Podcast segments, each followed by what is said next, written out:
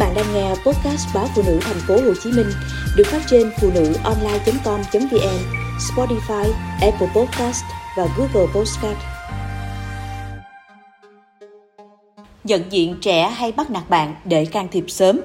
Dư luận hiện nay đang rất quan tâm và lo ngại về nạn bạo lực học đường.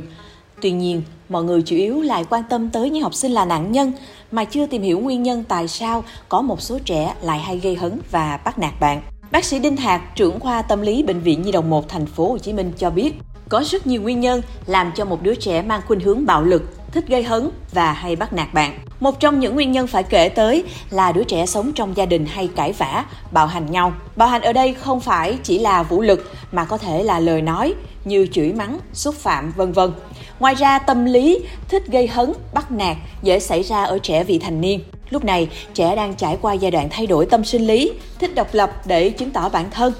Nếu cha mẹ không quan sát và theo dõi sát sao, trẻ có nguy cơ phát triển tâm lý theo hướng lệch lạc như thích quyền lực, hãnh diện và vui thú khi cảm thấy mình mạnh hơn kẻ khác. Lâu dần sẽ thành một thói quen dẫn tới trẻ bị rối loạn về hành vi và trở thành con người bạo lực. Dấu hiệu cảnh báo trẻ thích gây hấn, bắt nạt bạn là luôn tỏ ra hiếu thắng, canh đua một cách cực đoan. Trẻ muốn mình phải hơn người khác bằng mọi giá, khó chấp nhận nếu bị thua kém. Trẻ có hành vi nhục mạ bạn bằng lời nói, bạo hành bằng vũ lực và bạo hành về mặt xã hội. Không phải cứ đánh bạn mới là bạo hành, mà hình thức rủ rê các thành viên khác, tẩy chay một đối tượng bằng cách đăng tải thông tin trên mạng xã hội hay nhắn tin, gọi điện cũng được xếp vào một dạng tấn công tinh thần người khác.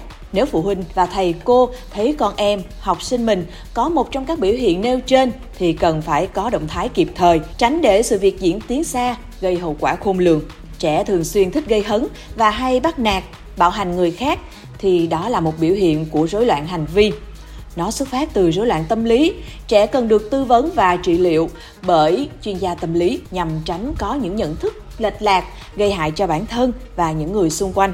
Theo bác sĩ Đinh Thạc, gia đình và thầy cô cần biết cách nhận diện trẻ có xu hướng bạo lực, bắt nạt bạn để có biện pháp quản lý sớm. Chẳng hạn nếu ở nhà cha mẹ thấy con hung hăng hay la mắng, thậm chí đánh em, thì đó chính là biểu hiện của sự bạo lực, gây hấn. Cha mẹ hãy xem lại mình có thường xuyên cãi vã trước mặt con hay không. Tự vợ chồng cần thay đổi cách cư xử với nhau, hãy yêu thương và tôn trọng nhau. Nếu được sống trong môi trường lành mạnh thì đứa trẻ sẽ noi theo.